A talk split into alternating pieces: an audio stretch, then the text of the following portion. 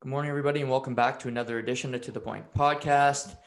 We made it to a Friday here, uh, 5th of March. Um, a, a, wild day in the world of sports. Um, you know, I go to bed last night and obviously uh, just heard a, a couple big news items, and I wake up to, you know, a bombshell in Calgary, which I'll get to uh, thoroughly, and I have my opinion on it. And, um, but you know, a couple big games last night, including, you know, the Winnipeg Jets who continue to use this, you know, Paul Maurice being smarter than the opposition when it comes to um, using his players in overtime, which I'll touch on. Um, NFL stories with Big Ben Roethlisberger returning to the Pittsburgh Steelers for, for his 18th season. Um, you know, him uh, cutting money off the salary cap so he can help the team be as competitive as it can be. Um, we'll get to that. Uh, golf, and also today uh, the Tim Hortons Brier is going to kick off this evening. Um, so a lot of a lot of good, a lot of stuff happening in the world of sports. But I thought I'd start the podcast today talking about the passing of Walter Gretzky, or otherwise known as you know the hockey dad. Um, I was three or four years old. I'm trying to. I think I was four, and I was at a Tampa Bay Lightning and Toronto Maple Leaf game. It was the first NHL game I've ever been to. Um, and oddly enough, at the rink, um, either my mom or my dad spotted Walter Gretzky. And, you know, I didn't really know who he was at the time. You know, I was three or four, still trying to figure it out. Um, you know, I, I really started watching hockey when I was two years old. I was kind of reminiscing about this with my mother yesterday. I would stand in front of the television and kind of do this weird jump, which I still kind of do sometimes. And it I, I just I've loved the sport since you know infancy. And you know that day, I believe he might have even picked me up in his arms or something. I, it was a picture where uh, my mother has the picture, but I think he might have picked up me and my sister because she she was two at the time. And you know, it's something that I'll have forever. Um, knowing what I know now and Walter Gretzky, and you know, you think of great hockey fathers and you know are great just sports dads and some of them maybe they weren't that great. I think of earl woods. I think earl woods was a good father but the way he pushed tiger and you know he he did some things that maybe you don't do to your to your kid when they're that young. But it's so you can go either way on that one. You got uh, Richard Williams, who's the father of Serena and Venus. You know, he's got his bugaboos. Um, he's got his warts when it comes to being a parent and how he approached getting, you know, his his daughters um, into into tennis and you know ultimately being two of the two of the best ever. You know, we didn't really hear bad things about Walter Gretzky. Um, he obviously had a hockey background but you know he's the father to the great one the greatest player in the history of the sport. And yeah i, I mean i encourage everybody to read his book hockey dad. Uh, it was it's really interesting. Um, and the way wayne talks about his dad and how you know walter was kind of he knew the game so well but he didn't he didn't care how how um Wayne went about it. You know, I think he obviously loved so much that his son had so much success and that he ultimately became the greatest ever. But like Wayne, he was so humble. Um, you know, he met me, he met my parents. We're nobody's from Rexton, New Brunswick. He took the time out of his day to take a picture with us. That just tells you who he is. Um, there's some people you're going to meet, they're going to tell you to, to piss off. Walter didn't do that. And um, he'll be missed forever. Um, but we can all remember him fondly for, you know, obviously being the father of the great one, but just being a great ambassador for the sport, um, approaching it the right way. And I think we can look at athletes, we can look at parents and say, you know, we see the alpha dog competitors where, um, you know, they're, they're, they're pushing their kids to to play every game that they can or you know you can only focus on one sport or you got to do it this way you got to be hyper competitive and i'm not saying that wayne wasn't that but i think walter gave him that that approach where if hockey doesn't work out it's okay You know, if it if it's not for you, you know what? That's fine. You'll you'll find another path in life. And I just think it's um you know, I'm, I'm not a parent. I don't, I don't, I don't ever want to be a parent. So I'm not uh, preaching to the choir here. I just think it's a,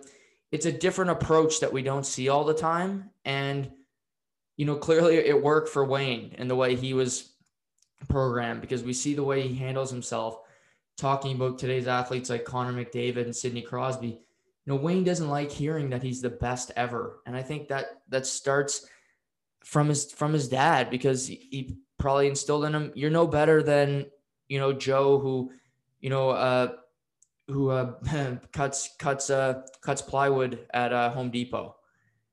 You're you're no better than a Tim Hortons worker. It's just we're all just people. And I think we can take a lot from from Walter in that we just be nicer people. And he he was a great great man. And like I said he'll be missed forever and um, you know, obviously he was 82. He was dealing with Parkinson's and some other um, me- medical issues um, that Wayne talked about last night um, in his Instagram and Twitter posts. But obviously, it's great that he's he's not sick and suffering anymore. But the hockey world will miss him. You know, ranks will miss him, but his legacy will live on forever. Um, and uh, that's something that I know. You know, I got to meet him, even if it was a small moment. I can look back and say you know, I met Walter Gretzky. I met Pat Quinn at the Memorial Cup in uh, Moncton. I met some of these great people that are no longer here, but I can at least say, you know, I, I had a small, you know, that I was a, a tiny little fragment in, in, their life. And, you know, it obviously means a, a, little bit more, a little bit more to me, you know, just being a, a nobody. So, you know, um, thoughts and prayers to uh, the Gretzky family and, um, you know, hopefully you know Wayne, Janet, and, and the you know the children, grandchildren, and uh, everyone can um, can mourn appropriately and um, and yeah, just just thoughts and prayers and all the best, all the best to the uh, to one of the greatest family families in professional sports. Pivoting from from obviously that's a, a tough topic, but the Flames Calgary Flames, you know, they're playing Ottawa last night. Not a game I had really had circled. I, these teams have played, it seems like eight times in the past two weeks, and play again on Sunday. And I was, oh, this these games where they're playing each other so often, you just get get sick of it. But uh, so I'm bouncing around. I'm watching you know, Jets game, the Pittsburgh game, um, which I'll get to. Even Tampa Bay Chicago is a game I really focused on, but after the game, Calgary gets the win 7 4. Uh, Dillon Dubé gets a hat trick.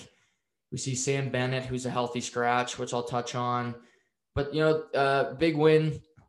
Big win for um, for Calgary. Ryan Dzingel scores in his first game back after a 14 day quarantine for Ottawa. So for so good for him. But you know, it's a routine win. It's a game Calgary had to have. It's like Montreal the other night on Tuesday.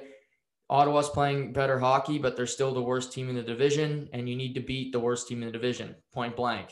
There's no moral victory for getting one point against Ottawa. I don't care, you know, uh, if how how good you know they're a young team, and yes, they're they're improving, but they're still the worst team. You got to beat them. So I'm not giving you a round of applause for that. So they beat Ottawa. You know, that's fine. And I've, I've I talked about it last week, how I think Brad Treliving should should be fired, quite frankly. Um, he's he's fired Hartley. He's fired. You know, Bill Peters was a messy situation. Um, obviously, if you remember last year, it was about November uh, November of twenty. Trying to remember the years now. Twenty nineteen. Yeah, twenty nineteen. Um, and you know, it was Akim Aliu came out and said when Bill Peters was coaching him um, in his younger days he had used the N word multiple times. Uh, he had said derogatory things to him, and he was, you know, promptly fired uh, and thrown out of thrown out of the NHL, which was obviously the correct decision. Uh, there's no, there's no, uh, there's no point to let. You can't do that in any walk of life, in my opinion. Especially that word. That's not appropriate ever. And so the NHL gets rid of Bill Peters. He's gone to, so he gets a job in the KHL. Go figure. where you know they don't really care about uh, your past transgressions, but that's fine. Jeff Ward, the assistant coach, steps in. He does a, a pretty decent job. Then we go through the pandemic. They get to the bubble. They beat Winnipeg, then lose in the first round of the playoffs. So you know, not a not a great run for Calgary. Um, but they start the year and they've been a tire fire. We talk about Calgary, Vancouver, Montreal has really hit the skids here.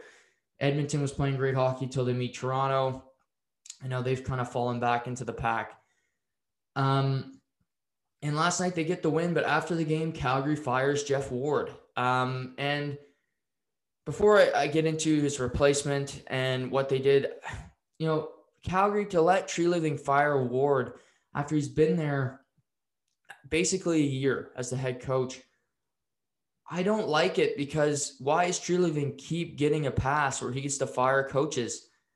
You know, if this Flames team misses the playoffs and you go through a trade deadline where you got Treliving calling the shots and he's going to get fired at the end of the year, why is he still there? Again, I don't want anybody to be unemployed, but Jeff Ward's unemployed today and he's been there a year. And you got Treliving, who's been with this nucleus of Gaudreau, Monahan, Giordano, who he had Brody, who he let walk. You've had this group forever and you're letting your general manager, you know, the uh, the architect of the team, continue to be there when you have no playoff success. I mean, you could correlate Calgary to the Toronto Maple Leafs of the Western Conference. They're a team that have had, have had the same group for for a period of time here, and they don't win anything. They don't win playoff rounds. You know, they beat Winnipeg last year because Mike Mark Scheifele got hurt. Point blank. They weren't beating Winnipeg in that series. Mark Scheifele goes down if you've seen Mark Scheifele this year, he's emerging as an MVP candidate, which I'll get to. Uh, but it's it's just so they fire Jeff Ward. They replace him with Daryl Sutter, and this is interesting. You know, Daryl Sutter has been out of the game of hockey since 2017 as a head coach. He's this is his second um, tour of uh, second t- trip around the sun with, with the Flames. He coached from 2002 to 2006, uh, obviously making it to the Stanley Cup final in 2004 one win away from winning the uh, the Cup final, losing to Tampa Bay, and then so he gets fired in 06, takes five years off from coaching, returns to coaching in LA in 2011, wins two Stanley Cups in 2012 and 2014, and is promptly fired in 2017, and he hasn't coached since. So he's used to having a long layoff. So this is not new for him. Again, you know, a five year break, and then you have a you know, uh, close to a four four and a half year break for for Daryl um, from 2017 until until uh, the present day. You know, he's he's been to three Stanley Cup Finals. He's a great coach. Um, he's an old school coach, which is interesting that Calgary's bringing him back. It tells me that they feel they need that accountability. Daryl Sutter is known. He's a Sutter. These coaches aren't going to let you get away with being soft, being aloof not being engaged in the play and things of that nature. So Daryl's going to get in there and set a precedent for the entire team. Monahan, Gaudreau, how you run your practices, uh, just defensive structure. Um, this the firing of Ward. I think it does a lot for Sam Bennett because I think Sam Bennett was a healthy scratch last night, and maybe that could have been a big reason I think Sam Bennett's going to play regularly regular shift and get a good opportunity under Daryl Sutter. Again, I haven't seen him coach a game yet for Calgary, but Sam Bennett just seems like um, you know Daryl Sutter's type player. In LA, um, he loved his you know a guy like Dwight King. Dwight King is a not a household name. He's not even half as skilled as Sam Bennett, but he had that similar body. He liked to crash and bang and he would play every night. You know, Jordan Nolans would play in LA, Kyle Clifford's, um, and these guys aren't as skilled, but Bennett adds that little bit of versatility to his game where he's not afraid to throw a check. We're seeing in the NHL right now how many games where there's no life. There's no fight to the game. And I'm not saying literally fighting because fighting does not have to be the center of attention anymore. You don't need the Broad Street bullies. That doesn't have to be the, the game. But throw a check, be engaged, like care. And yes, there's no fans and people can use that as a crux and as an excuse. That's not going to work for me. I, I, um, you're either engaged or you're not engaged. You know, Matthew Tkachuk, he's my favorite player in the NHL. He hasn't had that same jump this year that, that we that we've seen. Um, Bennett is a guy that he he can lead you into the fight too, and he can. He's not going to be a big goal scorer, but he's a guy that that you get into the playoffs. A team would love to have a Sam Bennett because again, he plays the playoff style. The teams that win the playoffs play heavy, they hit, they make it tough on you, they turn pucks over. That's Sam Bennett's game, and I think Daryl Sutter would love him as I don't. I I would play him at center myself, maybe right wing if you if you really want to try him, try him there. But I, I see Sam Bennett getting an augmented role with with Daryl Sutter now joining joining the fray here. But grand scheme of things, you know, it's an interesting hire. His first game will, will be tomorrow against Edmonton. Uh, obviously, the Battle of Alberta, which you know we've seen a few times this year. It's had no life. Hopefully, tomorrow night we get a we get a game where you're actually excited to watch it. I mean, um, watching that Calgary Ottawa game last night, the, the Toronto Vancouver game, there's nothing. The, the Canadian division is number one for having nothing when it comes to wow, I really want to keep watching this game because I'm I'm I'm just so it's so passionate and I, I love the seeing you know, everything that, that comes with it. There's nothing there. And um I I I I get it for Calgary, but big picture, they've hired Daryl Sutter to a three-year deal. The rest of this year plus two more. Treliving, if you miss the playoffs, he's got to go. He's got to go. And it's just called fair is fair. How can you fire this many coaches? He's fired Glenn Gulutzan, Hartley, Bill Peters, Jeff Ward. That's four coaches under his tenure. And I'm probably missing one.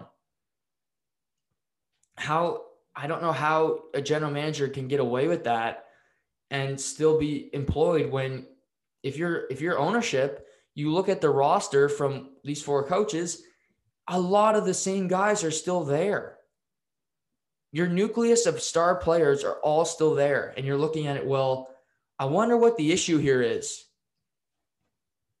I'm, I'm a guy with a podcast and I can tell you what the issue is. If you're ownership, what the hell are you doing? Like running your head into a wall saying, okay, we our depth guys aren't working for us. No, your star players haven't been producing for a period of time and you're doing nothing about it but you have a general manager who continues to keep the guys and say, well, we're just going to get more pieces that's going to help our stars. Well, your stars aren't stars anymore. Sean Monahan was a star. He was a 30 goal scorer. He looked like a great player. He had eight surgeries in one off season. Eight a couple years ago. You're telling me you're going to be the same player? He hasn't been. I watch the games. He's not the same guy. Johnny Hockey, he isn't as good as he was when he came out of college. He's older. He's not as quick as he used to be. I think there's games, quite frankly, where you can compare Gaudreau to, to Bill Nylander, who gets carved in Toronto for being a little bit aloof, not being as engaged as, as fans want him to be. His defensive, his defensive, he's a defensive liability.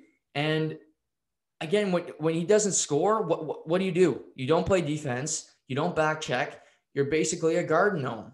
And I I wish Daryl Sutter a, a, ton of luck because I I love him. I like that he's back in the game. I love him.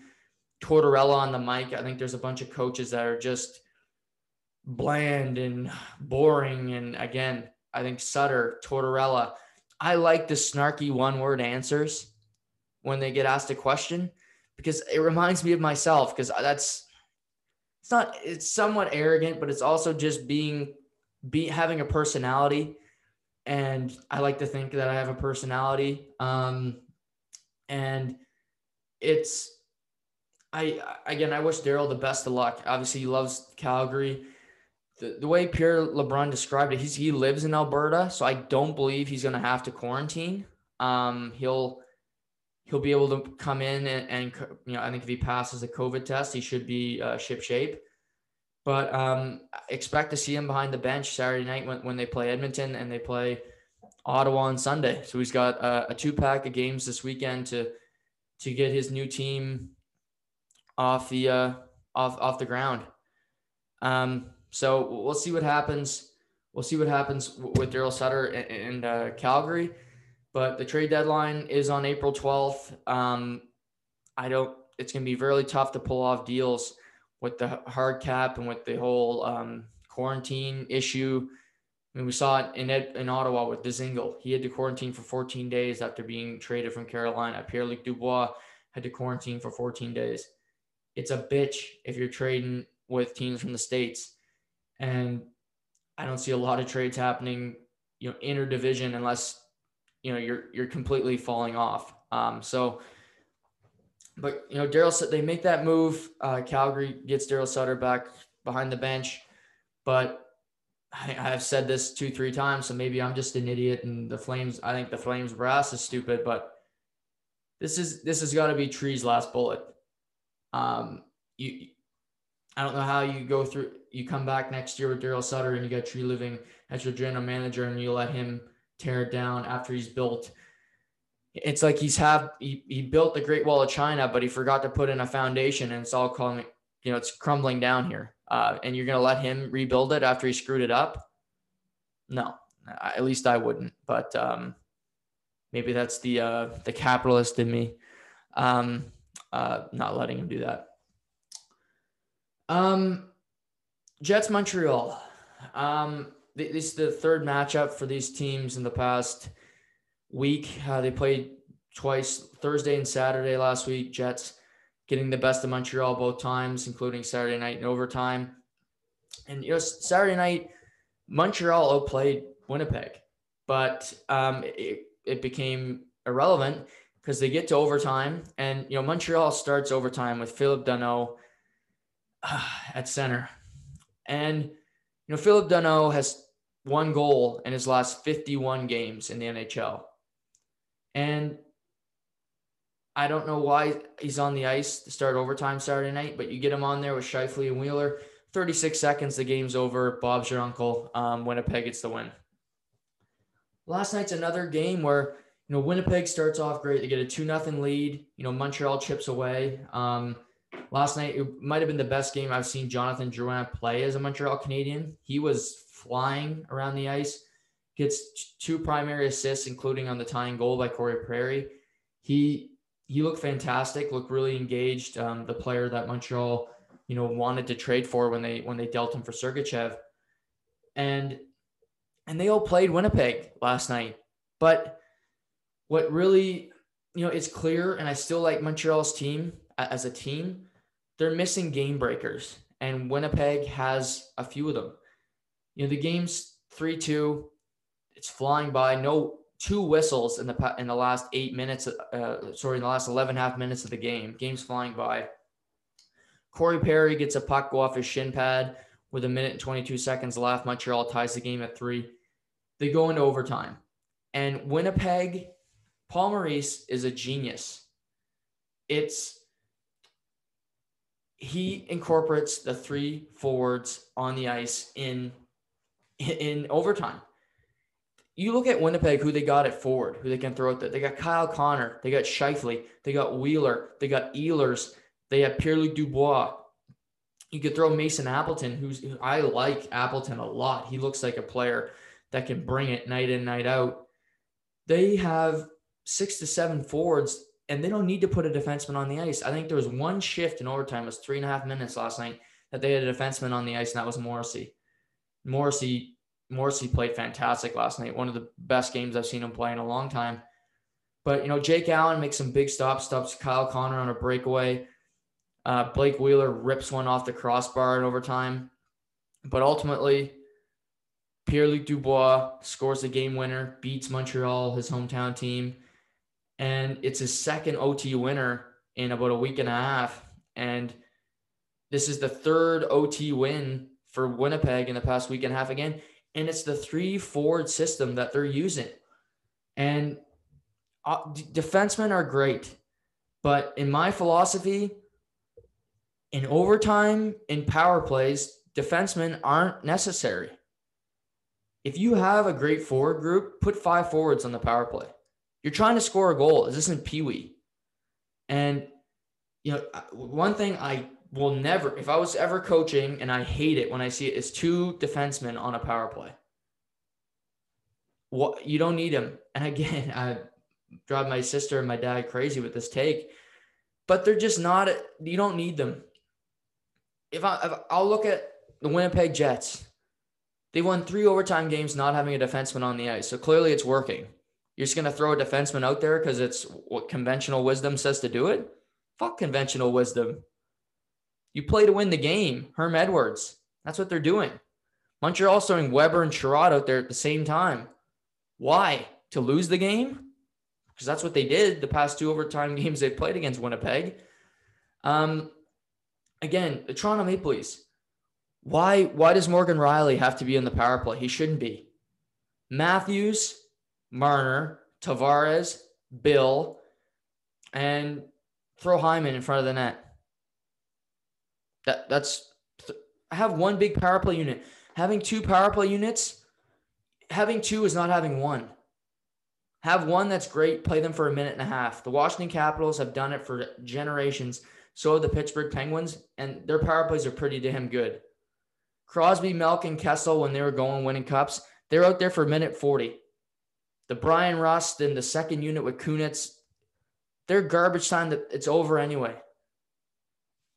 Again, it's like saying you have two quarterbacks in the NFL. If you have two quarterbacks, you don't have any. If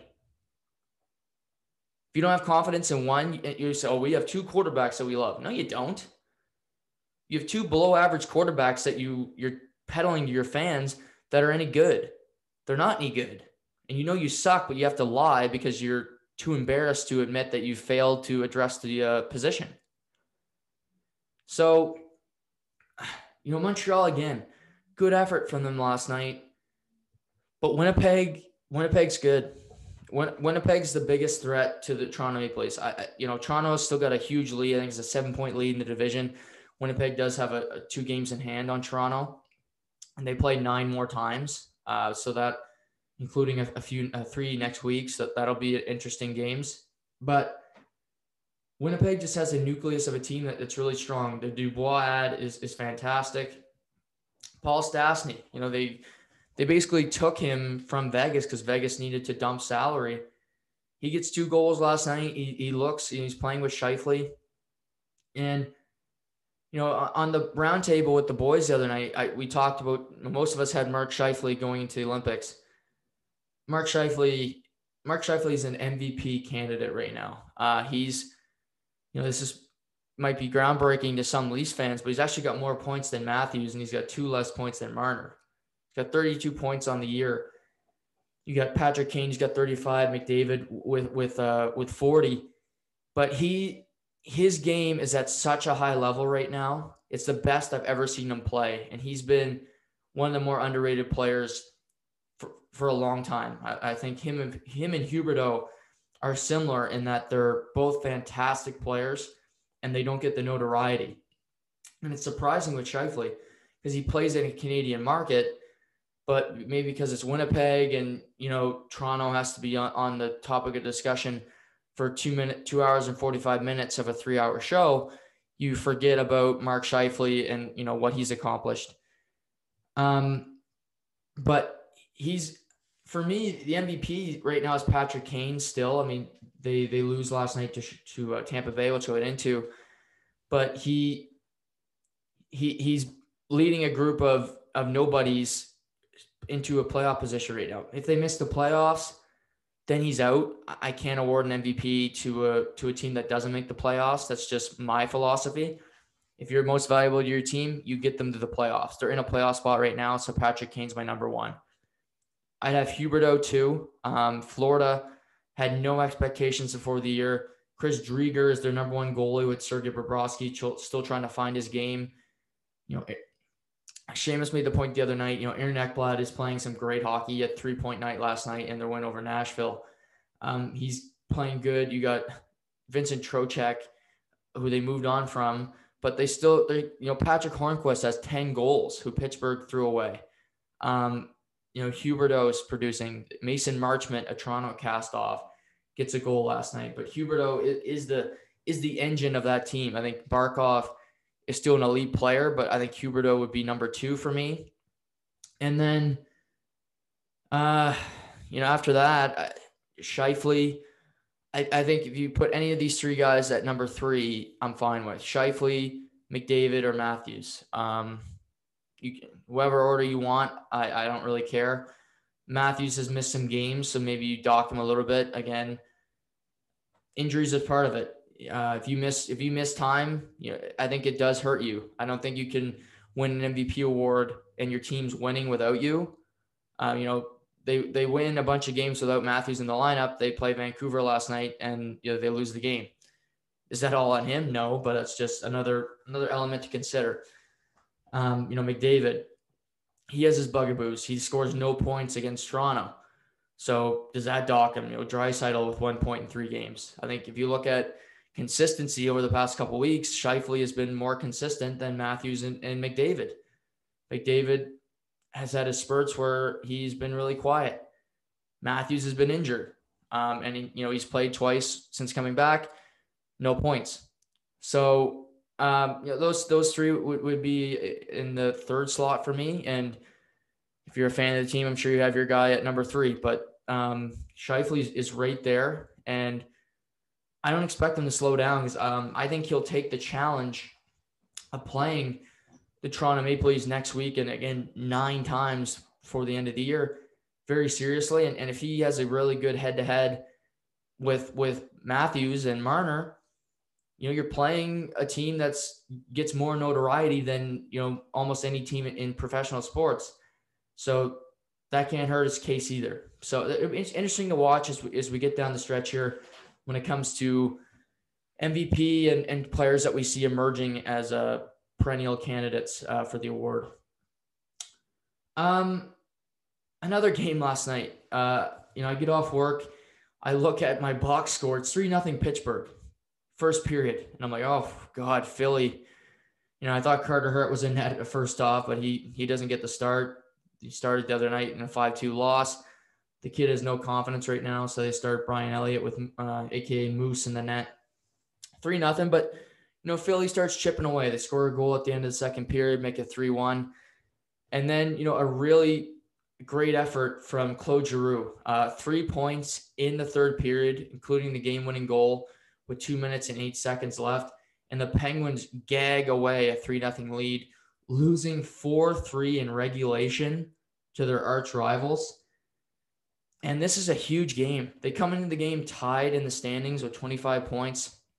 Philly gets the win, and it, it's a four point game because you don't let Pittsburgh get a point. A three nothing lead in the in uh, three one lead going into the third period, and you don't get a point if you're Pittsburgh. That is so deflating. And they get Crosby back off the COVID list. I don't know how he only missed one game. Um, I don't know if it was Golden Boy and he, he can't get COVID, he was activated off the COVID list. He played last night and he let the team throw it away. But you know, Drew's had a quiet year, um, and he came out last night. I think he gets up for these games against Pittsburgh. We've seen that playoff series. I think it was in 2012, where he was better than Crosby in that playoff series. Laid him out a few times. Crosby didn't like it. Drew was better, and, and Philly won the series. And you look at the East Division, it's going to be a dogfight because you got Boston, you know, Philly with the win ties Boston in points. They're now um, in third in the East. Boston sits in fourth. You got Boston, Washington playing again tonight um, after they played Wednesday night when it went to the gimmick. Again, Philly, Pittsburgh play again tomorrow, the third matchup of the week. Um, so that'll be interesting. You you got uh, again the Islanders who continue to, to pick up wins. They beat um, they crushed the Sabres last night. Um, just goals from all over with Matt Martin, Dobson finding the back of the net, uh, Jordan Eberle. but they're playing good hockey. And, you know, Washington has been really inconsistent. They haven't had a number one goalie all year. You know, Ovechkin has been sporadic in his goal scoring, but they still find ways to win. And this division is the most compelling to me. It's the best division, and it's going to be a dogfight to win it. And these games, you know, when you play the Devils, when you play the Rangers, when you play Buffalo, you need to win these games, point blank. And yet, we see the Islanders took take advantage of it. Boston hasn't really taken. You know, they played New Jersey this year. They've lost New Jersey three times. They play them again on Sunday. You need to beat New Jersey. You need to beat Buffalo. The, the Rangers, Rangers have turned it around a bit, but it's it's I can't take it with complete face value because they beat New Jersey. You know, they crushed them 6-1 last night. But you know, how good is that's not an impressive win. You beat New Jersey, who, who are a bottom of the standing team. So it, a lot to consider for sure here. But um, but um, we'll, we'll see. For Pittsburgh, it's such a deflating loss. Again, it's a one game, but in this division, when you have a three nothing lead against a team that's again tied with you in the standings, you can't give up that lead. And I look at Crosby, I look at Malkin here. Okay, you're, you're winners, you're champions. You can't let that happen. Is it all on them? No, but you're the leader of the team. Lock it down. Crosby, if you're you're you're the captain, you're you know a great leader. Don't let don't let them throw away a lead like this. Be assertive on the bench. Don't look at the ref and look for a call last night, which he did a few times. You know, be assertive and lead by example on the bench and just say, guys, we got to lock it down here. We're beating Philly. Fuck this team. And you know, Drew, Drew just wanted it more last night than Crosby and the Penguins. They got they got a three nothing lead and they just kind of rested on their laurels that they were going to win the game. And it got thrown in their face when Philly said, "You know what? No, we're we got our ass kicked the other night 5-2." Um, you know, Elliott settled into the game after letting in 3 in the first period. They didn't pull him. He stayed in the net. He got confident. He, he stayed consistent and you know Philadelphia ultimately wins the game. But when I see this team, I think Pittsburgh. We I've said all year they can make the playoffs, but it's stuff like this that makes me wonder where do they go long term? What do they do with Malkin, Letang, even Crosby? Does this team have what it takes? They don't have what it takes to win a Stanley Cup. No way. Could they be a playoff team? Yes. They play a Washington. I don't think they beat Washington in a playoff series. Um, I don't think they, they go far in the playoffs. And for a team like Pittsburgh, when you got Crosby, Malkin, making the playoffs is not an accomplishment. And then getting, you know, bowed out early. Their past few playoffs, swept by the Islanders. They lose to Montreal in, in one of the biggest upsets in the bubble in two straight. So a lot of season left. But in these games where they're basically a playoff game in a regular season – and you get a three nothing lead, it tells you a lot about the just this team in general and how they're built, where they let an arch rival come back and, and steal two points from them. So disappointing effort from Pittsburgh last night, and we'll see how they can come back um, tomorrow afternoon against the Flyers. Um, another, another big game last night was Tampa Chicago. Again, they play three times in the next four days. Um, Chicago's been the surprise of, of the season. Uh, you know, Patrick Kane, like I said, second NHL in scoring. They get guys like Pius Suter and, and Philipp Kurashev, Boqvist, uh, Evan Mitchell. Just they got eight rookies in their lineup, and they've all been contributing, and they've somehow found ways to win. Um, and last night they jump out to an early two nothing lead. They get a shorthanded goal by Ryan Carpenter. Patrick Kane scores his 12th of the season. But Tampa they just they're a winning team. They know how to bounce back. They score two goals in the first three and a half minutes of the of the third period to tie the game, and then with one second left in overtime, Alex Killorn taps in the game winner. They beat Chicago, coming back from two nothing down.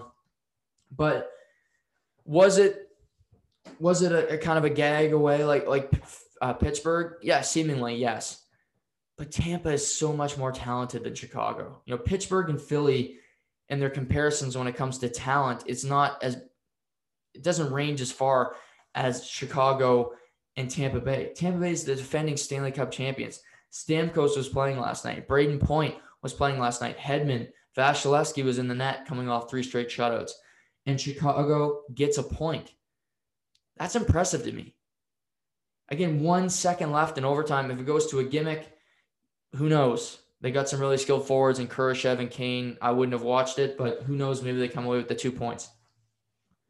Um, but Chicago continues to just hang around. They got again, they got Tampa tonight and then Sunday afternoon. Then they play Florida, I think twice next week. That's a good litmus test. Because you look at this top of this division, you got Tampa Bay and Carolina, who are tied in points. Then you have Florida, who's right there, and Chicago. You know, Columbus, who had hit the skids, they've won two in a row, beating Detroit and Dallas. Not impressive wins, but a win's a win for, for this Columbus team.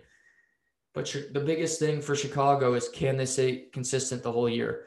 Patrick Kane, I think, is going to have to be, you know, a wild man all year for this team to make the playoffs. They're going to have to continue to get solid goaltending from Kevin Lankin and, and Malcolm Subban when he does make a start.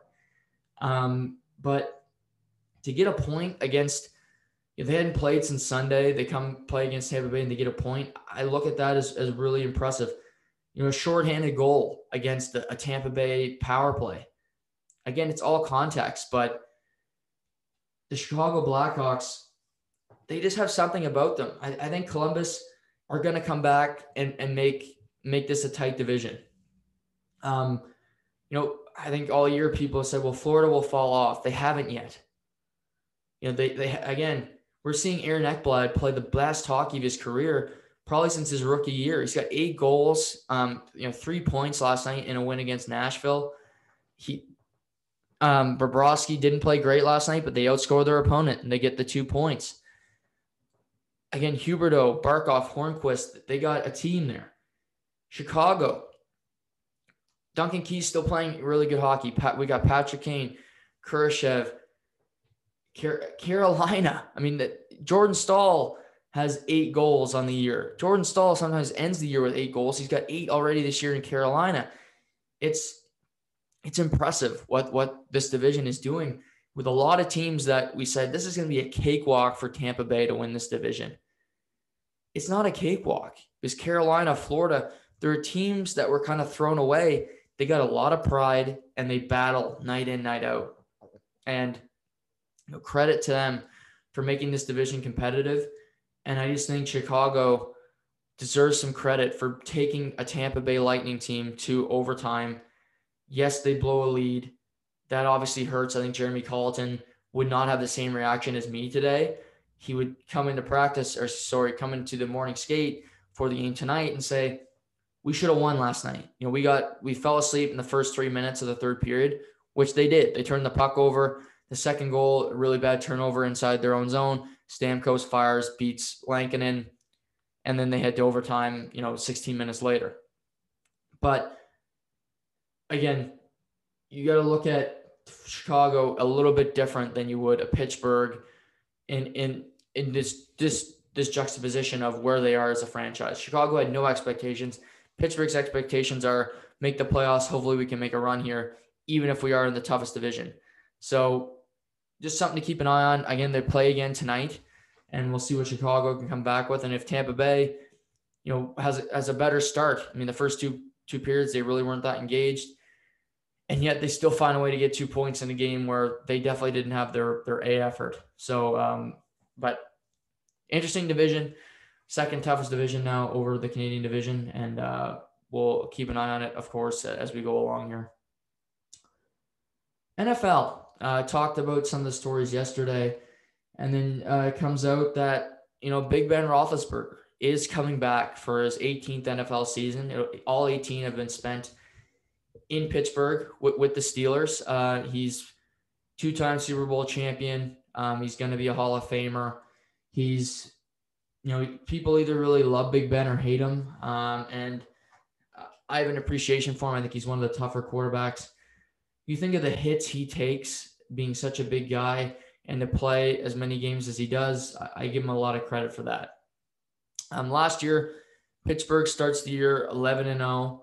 Then they finished 1 and 5. They lose to their arch rival Cleveland Browns in the playoffs, which was such a disaster of a loss, really embarrassing, down 28 nothing. But By the end of the first quarter, the game was over. And I don't think Ben wanted to go out like that. He clearly thinks he's got more more left in the tank. He's going to come back for for his 18th season. But Pittsburgh did have to do some work. Uh, they had to restructure his deal. You know, he was scheduled to have a $41.2 million cap hit this upcoming season, meaning that's $41.2 million that they can't spend on players to improve their roster. They they worked on his deal. It, it was cut by over $15 million um, to get him to come back. He did that.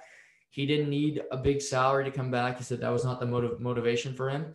So they cut that by 15 million. This gives Pittsburgh more opportunity to to get free agents. You know, maybe to re-sign Bud Dupree, who they had playing under the franchise tag last year. Juju Smith-Schuster is a free agent. Do they want to bring him back? But you know, Pittsburgh is in is in a transition here. You know, their starting center, um, Maurkice Pouncey, retired. He's been you know Big Ben's center for the past decade. He's gone.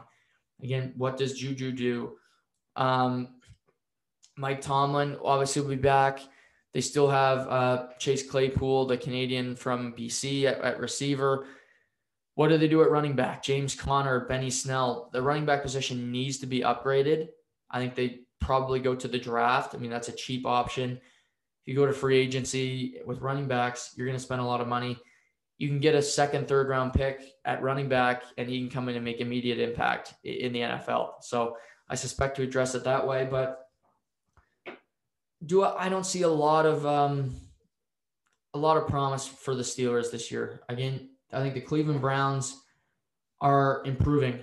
Um, you, they made the playoffs. They, you know, you'd say they should have beat the Chiefs when uh, Mahomes went down and Chad Henne had to come in and be the hero. Ba- you know, Baker Mayfield continues to improve. Um, it'd be interesting to see what Cleveland does with with um, Odell Beckham Jr. He obviously blew his knee out last year. Um, but Cleveland played better when he was not in the lineup. Mayfield spread the ball around. I suspect he'll either be traded or cut. Um, again, I have no reports to back that up. That's just an opinion. Um, sometimes number one receivers are great. You know, I think you can look at Terrell Owens. I think him and Tony Romo, they worked well in Dallas. They had that connection. I don't think Baker Mayfield has that with Odell. I think he likes Jarvis. He likes Peoples Jones. He likes using his tight ends and Austin Hooper and David Njoku, going to tailbacks and Kareem Hunt um, and Nick Chubb. Odell Beckham Jr. is the type of guy where if he's not getting 12 to 15 targets a game, you're going to hear about it. He's going to clap his hands. He's going to, after the game, when he gets in front of the podium, he's not going to be okay with it. So I think the best bet for Cleveland is you cut bait with him. If you can trade him, obviously get some assets, draft picks, what have you. But I, I, I wouldn't keep Odell. I think it's better. Uh, it sounds counterintuitive, but I think it's better for Cleveland long term if Odell Beckham Jr. is in a different locale. Maybe he goes to New England. That's been rumored forever. I, I don't know how you do with Bill. I think Randy Moss and Bill Belichick worked briefly, um, and then it fell apart. And you know, uh, Bill had to trade Randy Moss for four games into the uh, 2008 season because Randy, his effort was lacking and, you know, buying into the uh, quote unquote Patriot way. But, um, you know, maybe Odell goes there. Uh, maybe uh, Green Bay. Uh, that's a team I've we've heard forever. If Green Bay wanted to give Aaron Rodgers the best chance to win a Super Bowl, you get him another great receiver to play alongside Davante Adams, a two-headed monster. That would certainly be interesting. But you know, for Pittsburgh again, you got Cleveland who who look good. You still have Baltimore with Lamar Jackson, who was an MVP. They get to the playoffs last year. I like their team. Um, I think they, they need to upgrade the receiver position. I don't see them trading uh, Odell to, to Baltimore, but you know I think Lamar needs better receivers. Having Hollywood Brown, he's a he's a very good receiver. He's not a number one, but he's a good little receiver. Willie Snead, again, he, uh, Mark Andrews is still a very valuable tight end. They got J.K. Dobbins. They got a they got a lot of different uh, things working for them. But um, again, tough tough team there. And then you look at the rest. Cincinnati, they're they're not going to be an elite team, but uh, they're third in the packing order of that division for sure. when it comes to where I see them finishing. They're still third. So unless they make drastic changes, I see Big Ben coming back for a swan song season where, you know, I don't, I'm not certain they make the playoffs. You got to play Cleveland twice. You got to play Baltimore twice. Um, and those are tough. It'd be tough to find wins there. Uh, obviously, Cincinnati, you're going to bank on beating them, but you know maybe Joe Burrow comes back from his torn, you know ACL, MCL. They finally get an offensive line in Cincinnati, so he's not running for his life every play, and you know they make some noise. Uh, nobody suspected Justin Herbert and the Chargers to, to look good. Maybe uh, in the sophomore year, Joe Burrow can can make a splash here, but good for Big Ben for for reducing money. You know, clearly it's not all about money for him. He still loves playing the game, and if he wants to go out on his own terms, I have no problem with that. Again, he's a Hall of Famer. Pittsburgh, I don't think it's the best move for them. I I would have, again, I think they're holding on to him too long. I would have maybe started a rebuild, or you look to address your quarterback situation in the draft or via free agency. Um, but um, clearly, they think this is the best option for them, uh, even though I disagree uh, with their their long term plan here. Um, and then I'll finish today talking about golf. Uh, you know, uh, yesterday I didn't get to watch a lot of it, but the Arnold Palmer kicked off. Um, you know, not a loaded field as I touched on in yesterday's podcast, but we still have some great players. And at the top of the leaderboard, they didn't fail to tear him out. Um, you got you know Rory McIlroy shoots six under uh, early in the day. He gets he gets at the top of the leaderboard. Bryson DeChambeau shoots five under. He was in second. Viktor Hovland, who finished T2 last weekend, um, he he finishes th- he's three under for the day, so he's right in it. But then the second you know, the afternoon group, out comes Canadian Corey Conners. He's six under through his first eight holes, just carving out uh, a great weekend here at the Arnold Palmer at Bay Hill. And but it's kind of a disappointment for me. He's six under through eight holes and he finishes the day six under. And six under is a great score, but you would liked to see him get a lead. He's tied for the lead and he's only up on Bryson DeChambeau by a stroke. Again, Corey Conners does not have the reputation uh, as being a winner. You'd like to see him have a few stroke lead. Rory McIlroy has been playing some really consistent golf. I have more faith that Rory McIlroy is going to have a, a, a, better weekend than Corey Conners, and that's no slouch against Corey. It's just reputation. You know, Rory McIlroy has won every major but Augusta. You know, DeChambeau, again, Hovland is really consistent.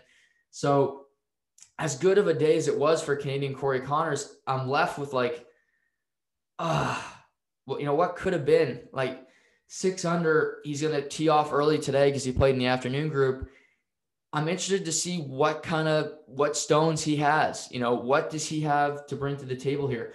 Shooting six under is great, but does he let the his final um, ten holes really affect him? Uh, how does he react to?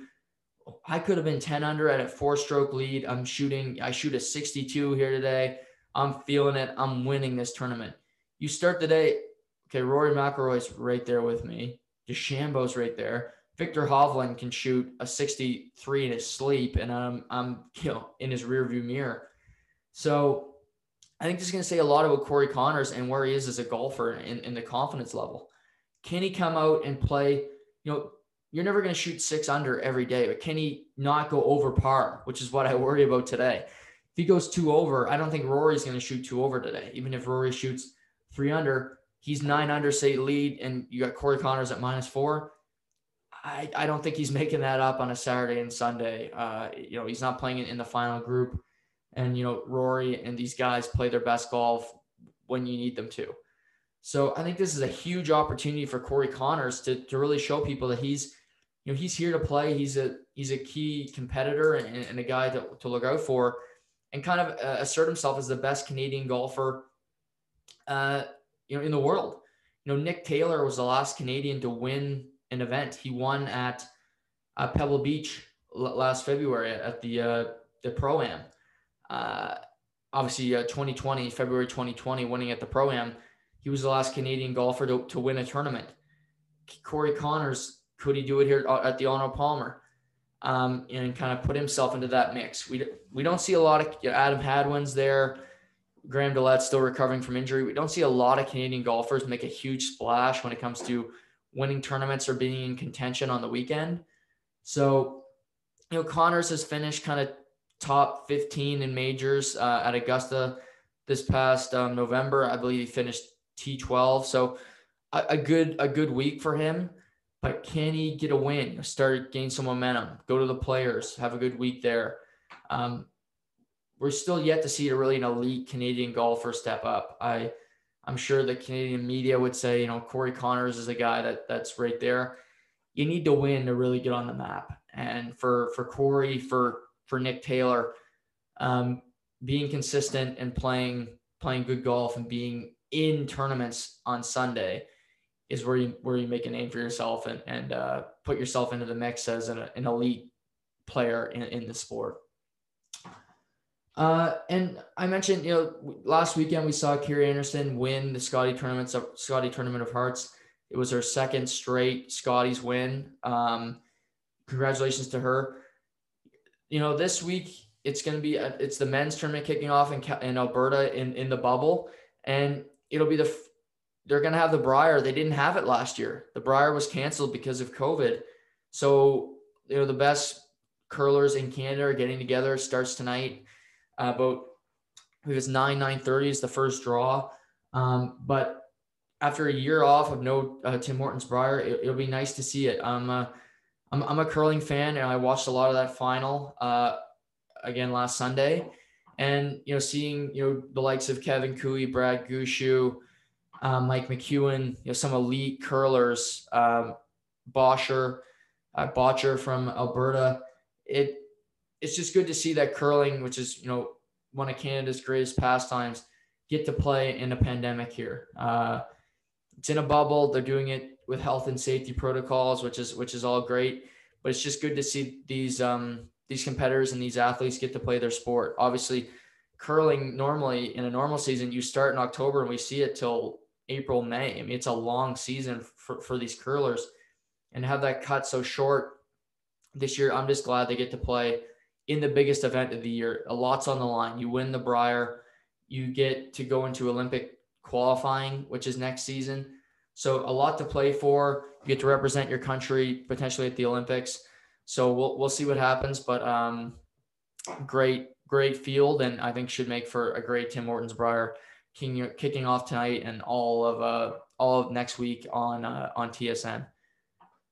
Uh, great show today. A lot of hap- lot happening in the world of sports. Um, I'll be back tomorrow morning. Talk about um, the games tonight. We'll talk about UFC 259, which is going to be um, happening tomorrow night. Get into that card and and some some of the fights to look out for, and uh, so much more. But you know, prayers to the Gretzky family, um, to a great hockey dad. Uh, I know I grew up with one, so I can always appreciate that. But everybody, stay safe, stay healthy, and we'll talk soon.